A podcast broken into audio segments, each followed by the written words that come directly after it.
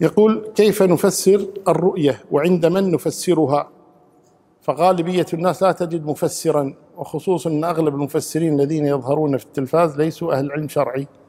فهل نفسر عندهم؟ وليش حريصين تفسرون الرؤية؟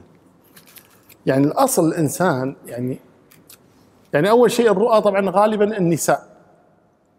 ولذلك حتى البرامج اللي يحطونها تفسير الرؤى إذا كل عشرة يدقون تسع نسوة. ورجل واحد فقط ويمكن حان عليه امرته فالرؤى الإنسان لا يعطيها أكبر من حجمها. ولذلك الإمام أحمد يقول رؤيا المؤمن تسره ولا تغره. يعني لا يعطي الإنسان موضوع الرؤيا أكبر والنبي صلى الله عليه وسلم يقول إذا رأى أحدكم ما يسوءه يعني شيء يضيق صدره بالمنام لا يحدث به أحدا فإنها لا تضره. وإذا رأى ما يسره فليحدث بها من يحب أيضا ليس كل أحد. يعني أنت بين ثنتين. إما أن ترى رؤيا وإما أن ترى حلما من الشيطان. الرؤيا قال أهل العلم هي التي يذكرها الإنسان وتكون واقعية. والحلم الذي يذكر بعضه ويغيب بعضه ويكون غير واقعي. وذاك جاء رجل النبي صلى الله عليه وسلم قال رأيت رأسي يتدحرج وأنا أركض خلفه. فقال النبي صلى الله عليه وسلم يأتي أحدكم يحدث بتلاعب الشيطان به. هذه ما هي رؤيا هذا شنو رأسك يركض تركض وراء رأسك. هذا مو هذا من الشيطان. فهذا حلم من الشيطان.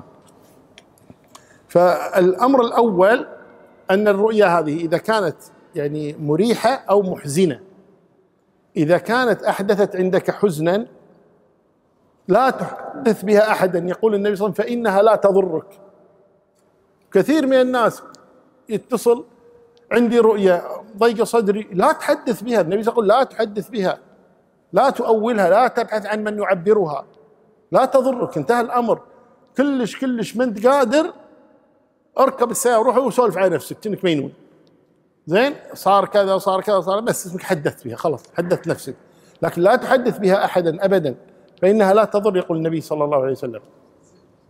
إذا كانت الرؤيا هذه لا مفرحة. شيء يعني قمت وانت مرتاح مستانس وكذا.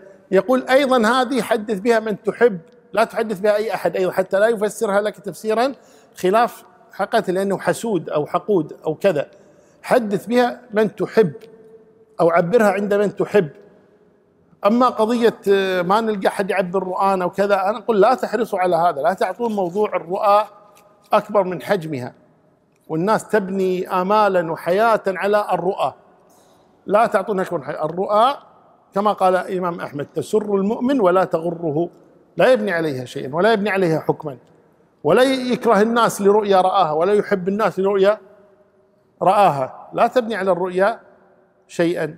نعيم نعم النبي صلى الله عليه وسلم يقول رؤيا المؤمن جزء من 46 جزءا من النبوة.